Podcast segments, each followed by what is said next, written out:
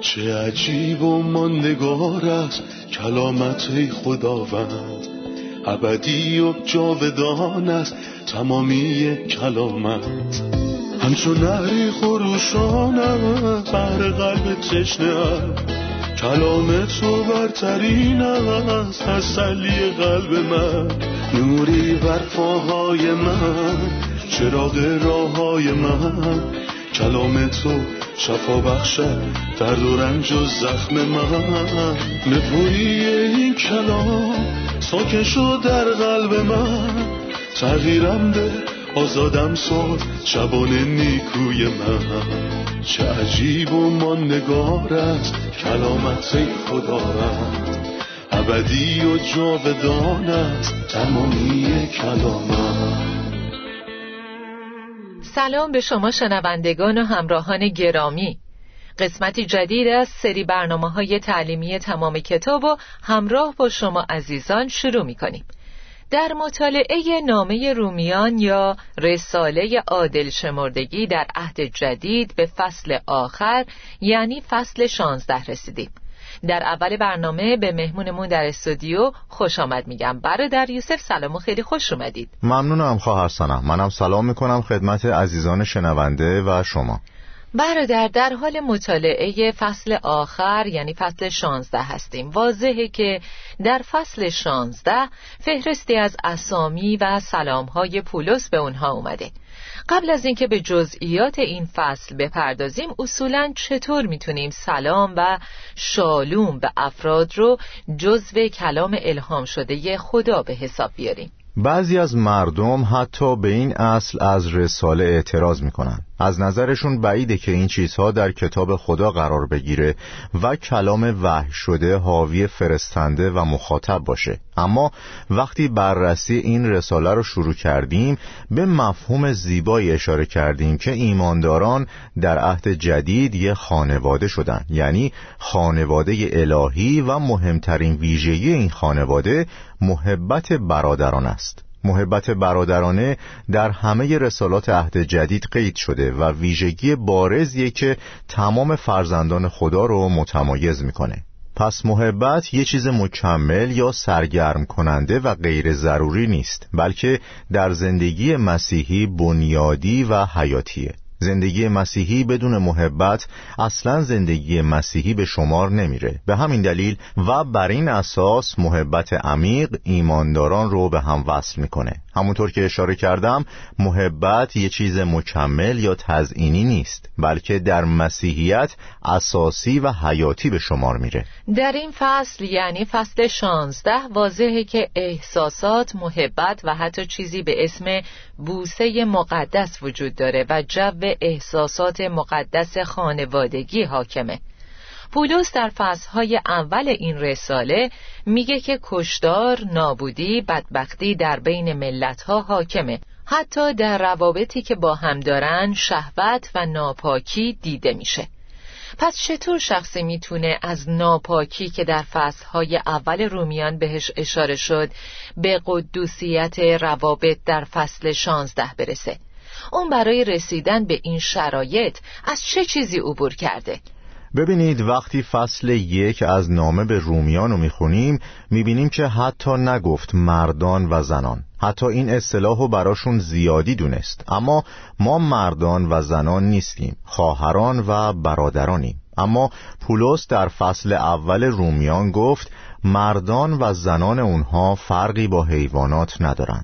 در عهد عتیق اومده جاه و مقام کسی او را از مرگ نجات نمی دهد بلکه او نیز خواهد مرد همچنان که یک حیوان می میرد وقتی فصل یک رو خوندیم دیدیم که بت پرستان به چه انحطاطی رسیدن کسانی که با بیپروایی خدا رو رد کردند. در اینجا برعکسش رو می‌بینیم.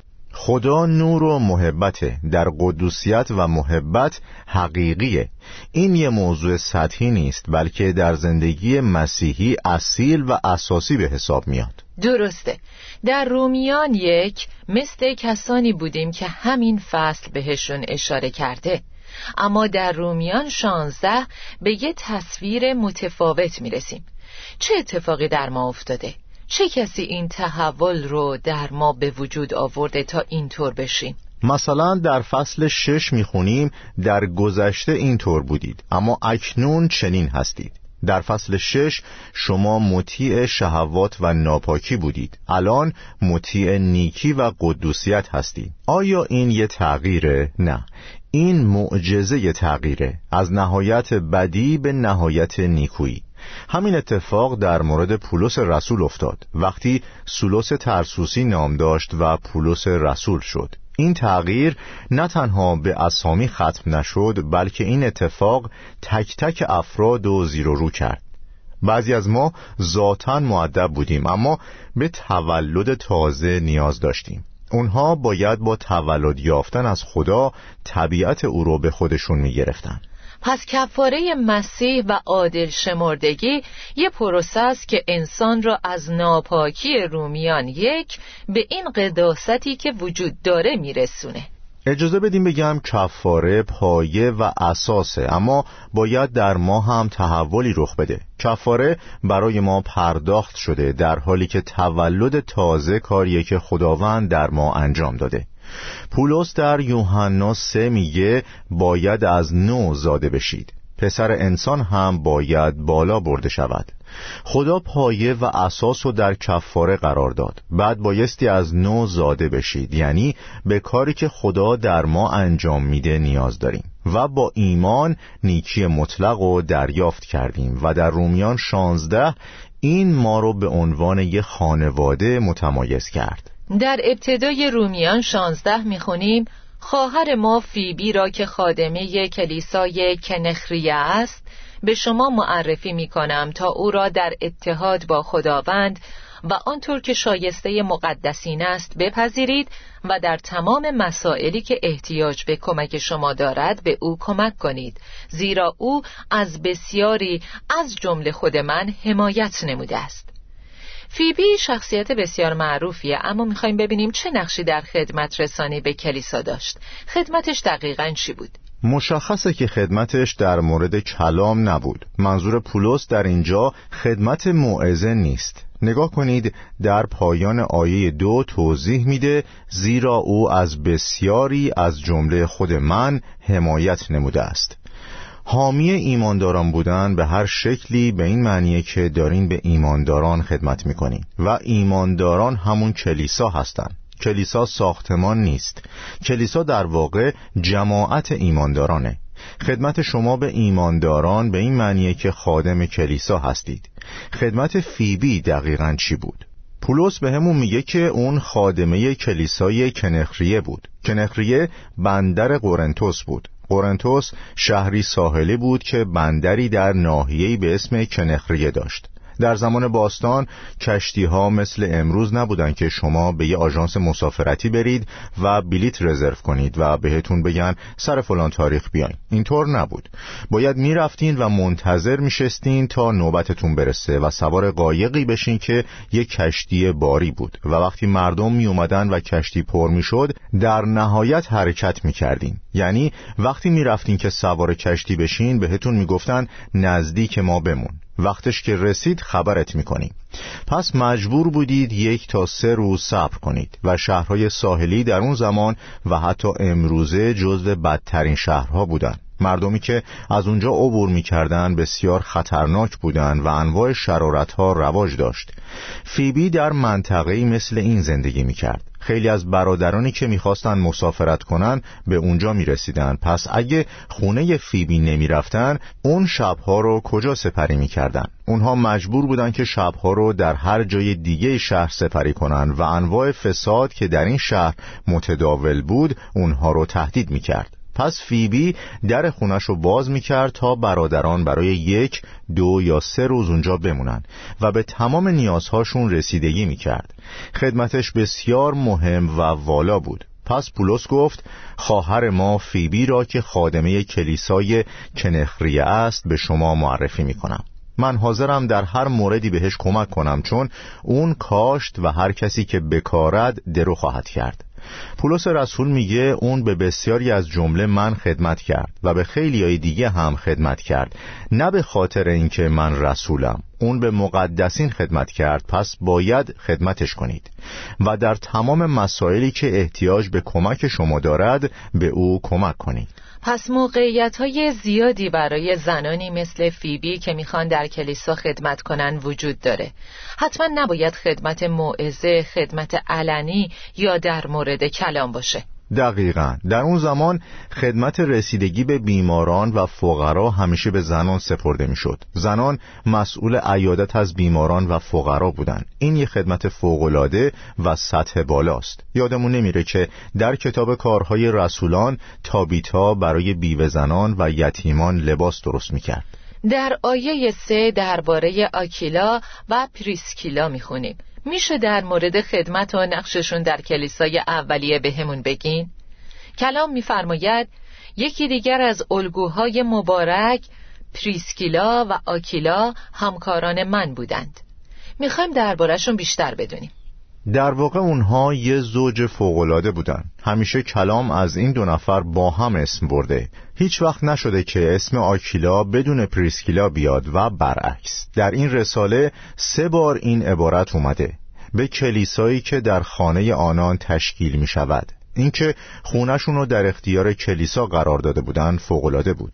البته در شهرهای اون زمان جاده های آسفالتی وجود نداشت. پس با پای گلی و خیس بارون وارد خونه می شدن اینکه خواهری در خونش رو با محبت و گرمی باز بذاره نشون میده که چقدر ایمانش عالی بوده. اما پولس در اینجا به نکته اشاره می‌کنه که در جاهای دیگه نیومده و اگه رساله رومیان نبود از اون آگاه نمی شدیم در آیه چهار میگه که جان خود را به خطر انداختند. اینجا هم به پریسکیلا و هم آکیلا اشاره داره و اسم خواهر رو قبل از برادر میاره که جان خود را به خاطر من به خطر انداختند سلام برسانید. نه من تنها بلکه تمام کلیساهای غیر یهود نیز از ایشان ممنون هستند. اونها در قرنتوس همراه پولس بودند و به افسوس و بعد به روم رفتن اونا به خاطر کارشون زیاد سفر می‌کردن و هر جا که می‌رفتن توی خونشون کلیسا برپا بود. پولس اینجا میگه که جان خود را به خاطر من به خطر انداختند. اونها در جای دیگه انجیل رو بشارت دادن پس خانواده این که حاضر هستن امنیتشون رو تا پای مرگ برای خادمین مسیح و انجیل به خطر بندازن چطور می‌تونیم امروز خانواده های مسیحی رو با این کلام تشویق کنیم؟ پریسکیلا و آکیلا به خوبی به همون نشون میدن که مسیحیت فقط در قالب حرف نیست وقتی یوحنای رسول میگه زیرا مسیح جان خود را در راه ما فدا کرد پس ما نیز باید جان خود را در راه یکدیگر فدا سازیم آیا این ممکنه؟ آیا هر کسی می‌تونه این کارو بکنه؟ جواب مثبته آکیلا و پریسکیلا این کارو کردن. اما پولس رسول از این سطح خیلی بالاتر حرکت می‌کنه. جان خود را به خاطر من به خطر انداختند. پس باید جونمونو برای برادرمون بدیم. لطفا اجازه بدین کاربرد عملیشو در زندگی بگم. چون به چند تا درس عملی هم نیاز داریم.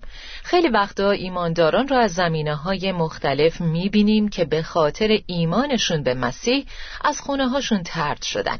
اونها خونه هاشون رو ترک کردن یا خونه واده هاشون در صدد کشتنشون بر اومدن. پس خطر وجود داره و پذیرفتن این افراد ممکنه ما ایمانداران رو به خطر بندازه. درسته.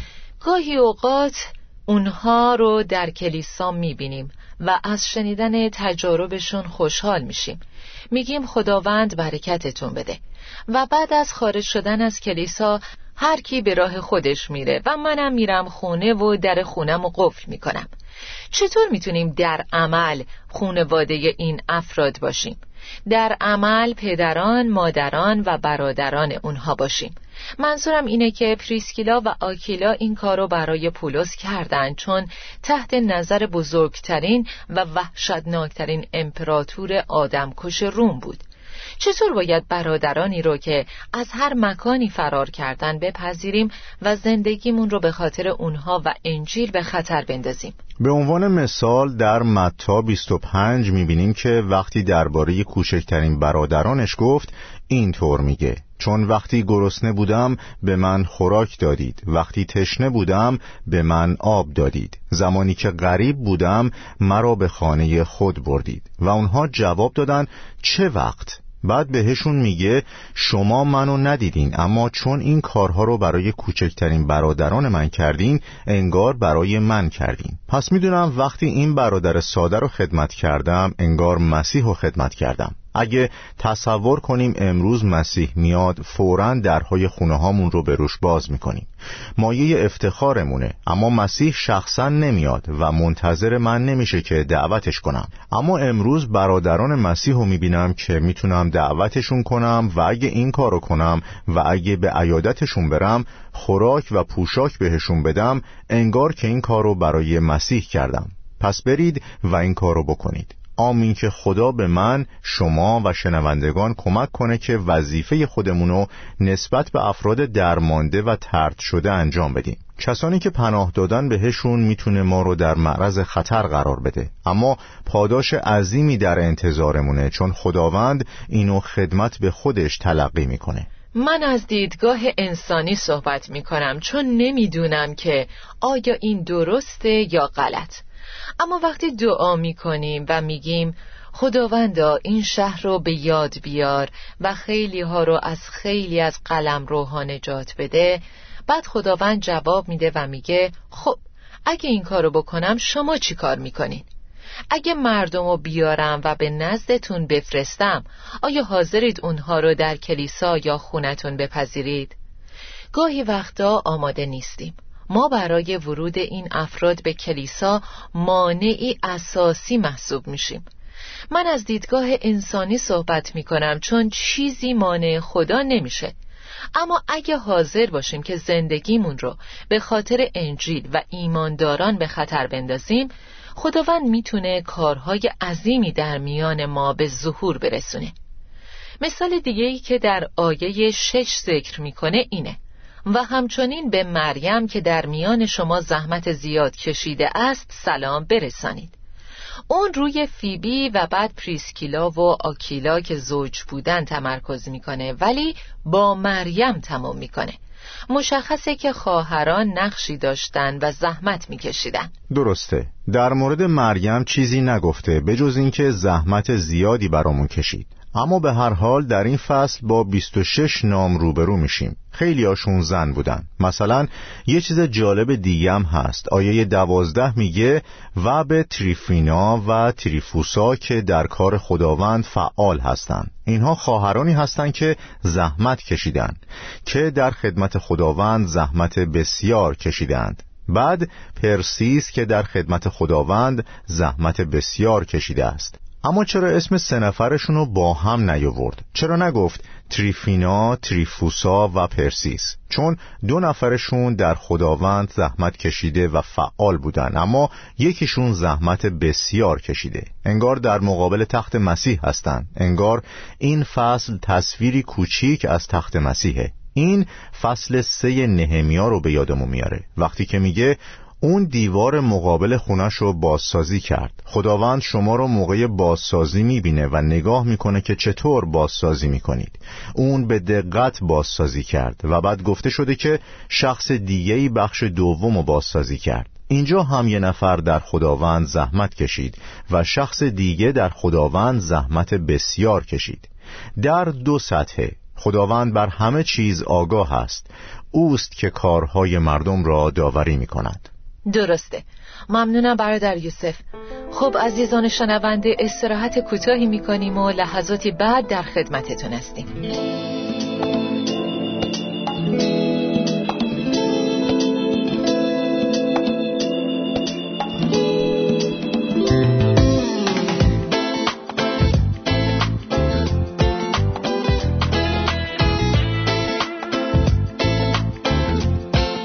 در آیات 17 و 18 اینطور می‌خونیم ای برادران من از شما درخواست می کنم از آنانی که خلاف آن تعلیمی که یافته اید باعث تفرقه می شوند و دیگران را گمراه می کنند برحذر باشید و از آنان دوری کنید. زیرا چون این افرادی در حقیقت بندگان خداوند ما مسیح نیستند. بلکه امیال خود را بندگی می کنند و مردم سادلوه را با تعارف و تملق فریب می دهند. چطور می‌تونیم امروز عملا فریب این افراد نخوریم منظورم اینه که شاید ظاهرشون خوب باشه و حرفای قشنگی بزنن اما نیت و دلشون متفاوت از اون چیزیه که نشون میدن بعد از حرفای خوبی که پولس در مورد این زنان قهرمان زده حالا داره درباره گروه دیگه ای حرف می‌زنه. انگار که پولس رسول بعد از اشاره به نمونه های فوقلاده داره میگه فراموش نکردم و حواسم هست که نمونه های بدی هم در میان شما وجود دارن. اونها چه کسانی هن؟ اینها اشخاصی هستند که دوست دارن تفرقه و رنجش در جماعت ایجاد کنن. اونها می‌خوان در جماعت دو دستگی به وجود بیارن. از روی این موضوع می‌تونیم به خطر اونها پی ببریم. چیزی که میگن لزوما غلط نیست اما بعد از دیدار با اونها و صحبت کردن باهاشون می‌بینیم که جماعت به دو دسته تقسیم شد. این همون چیزیه که مسیح می‌گفت. اونها رو از ثمراتشون می‌شناسید. از اونجا که دو دستگی به وجود اومده آیا این افراد خداوند عیسی رو که اومد فرزندان خدا رو گرده هم بیاره خدمت می‌کنن؟ نه. اونها چند دستگی ایجاد می‌کنن. افرادی رو برای هدایت این حزب ها انتخاب می‌کنن دقیقا مسیح چیکار کرد؟ آیا هدفش این نبود که فرزندان خدا رو متحد کنه؟ وقتی متفرق شدن خداوند گفت هر که با من جمع نمی کند پراکنده می سازد. باید کسی رو که عامل تفرقه است شناسایی کنیم مانعش بشیم و قبولش نکنیم. بعدش میگه و خدایی که سرچشمه آرامش است به زودی شیطان را زیر پاهای شما خواهد کوبید. و می‌خواد بگه که اونها دست پرورده شیطان هستند و شیطان از اونا استفاده می‌کنه حتی اگه ایماندار باشن. یه بار مسیح به پتروس گفت دور شو ای شیطان ممکنه ایماندار باشم اما شیطان از من استفاده می‌کنه. باید هوشیار باشم اگه در جماعت تفرقه ایجاد کنم اون وقت به نفع شیطان کار کردم. درسته. از بعضی از آیات میگذرم و به آیه 25 می‌رسم که ستایش فوقلادهیه اکنون به او که قادر است مطابق مجدهی که من اعلام می کنم یعنی پیام مربوط به عیسی مسیح و بر طبق افشای آن حقیقت پنهانی که قرنهای دراز مخفی بود و در حال حاضر مکشوف شده و به وسیله نوشته های انبیا به حکم خدای جاودان به تمام ملتهای جهان آشکار گردید تا آنها ایمان آورند و اطاعت نمایند. به او که قادر است شما را قوی و استوار سازد. به آن خدایی که دانای یکتاست به وساطت عیسی مسیح پیوسته تا ابد جلال باد. آمین. ستایش فوقلادهیه حتما باید یه چند دقیقه بررسیش کنیم. این ستایش متناسب این پیام عالیه. اما متوجه میشیم که اون در این ستایش سه نکته رو مطرح می‌کنه و در پایان اعلان برکت می‌کنه. میگه مجدهی که من اعلام می‌کنم. می‌دونیم که انجیل پولس رسول فرقی با سایر اناجیل نداره اما مشخصه اون جلاله چون پولس مسیح رو روی زمین ندید بلکه مسیح جلال یافته رو دید. پس در اول تیموتائوس یک مسیح و مجدهی از جانب خدای پرجلال و متبارک که به من سپرده شده است می‌خونه. این انجیل جلاله. به او که قادر است مطابق مجدهی که من اعلام می کنم یعنی پیام مربوط به عیسی مسیح. بعد به یه نکته دیگه اشاره می‌کنه. بر طبق افشای آن حقیقت پنهانی که قرنهای دراز مخفی بود. پولس در این رساله به این راز اشاره ای نمی‌کنه اما در اول قرنتیان دو بهش اشاره می‌کنه و در رسالات افسوسیان و کولوسیان اونها رو به تفصیل شرح میده. این راز اتحاد مسیح با کلیساست. این بالاتر از مجد است و کلیسا که شامل یهودیان و غیر یهودیان میشه. پس مجده وجود داره. مجده خبر فوقالعاده خوبیه اما این راز چیزی والاتر و بلند مرتبه تره. نه صرفا اینکه گناهکار نجات پیدا می‌کنه. این مژده است و نه اینکه جلال میابه این هم مژده است بلکه گناهکار عروس مسیح و عضو بدن مسیح خونده میشه. این افشای آن حقیقت پنهانی که قرنهای دراز مخفی بود و در حال حاضر مکشوف شده و به وسیله نوشته های انبیا به حکم خدای جاودان به تمام ملتهای جهان آشکار گردید فکر می کنم اینجا به کتب عهد قدیم هم اشاره شده و همینطور بعضی از کتب عهد جدید که در اون زمان قبل از نامه رومیان نوشته شده بودند. سه روش اثبات وجود داره که پولس در اینجا بهش اشاره می‌کنه. به او که قادر است مطابق مجدهی که من اعلام می‌کنم به وسیله نوشته های انبیا به حکم خدای جاودان تا آنها ایمان آورند و اطاعت نمایند. بعد با آیه 27 تموم می‌کنه. به آن خدایی که دانای یکتاست. به وساطت عیسی مسیح پیوسته تا ابد جلال باد. آمین. نظر پایانیتون در مورد این رساله چیه؟ این رساله فوقلادهیه که با مایی که خودمونو از حیات خدا جدا کرده بودیم شروع شد و مایی که خودمونو تسلیم هوا و حوثهای فاسدمون کرده بودیم اما خدا به دفاع از ما برخواست و کم کم بلندمون کرد تا وقتی که ما رو تا فصل آخر میاره. جایی که میگه شما اعضای بدن مسیح هستید. شما عروس مسیح هستید که مسیح دوستش داشت و جانشو براش داد تا او رو خشنود کنه و با آب کلام پاکش کنه. تا اونو به عنوان کلیسای باشکوهش نزد خودش ببره. عروسی که بی عیب و بی نقصه این هویت اولیه ما بود و این هویت جدیدمونه و هویتی که به زودی با اومدن مسیح در انتظارمونه. کلام بسیار غنیه و ما خیلی در مورد همه چیز بحث نکردیم. فقط گلشینی از این رساله رو ارائه کردیم. اما لازمه در برنامه بعد کل نامه رومیان رو مرور کنیم. ممنونم برادر یوسف. برای برنامه بعدی خیلی مشتاقم که تمام رساله رو در یه برنامه مرور کنیم. خدا قوت. متشکرم. زیر چتر فیض مسیح خداوند باشید. آمین. خوبان همراه و شنوندگان عزیز. تا برنامه بعد خدا با شما. چه عجیب و ماندگار است کلامت خداوند.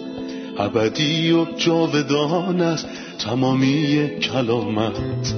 همچون نهری خروشانم بر قلب تشنه کلام تو برترین است تسلی قلب من. نوری بر پاهای من چراغ راه های من. کلام تو شفا بخشه درد و رنج و زخم من. نپوری این کلام ساکن شد در قلب من. تغییرم به آزادم ساد شبان نیکوی من. چه عجیب و ماندگار است کلامت خدا رد ابدی و جاودان است تمامی کلامت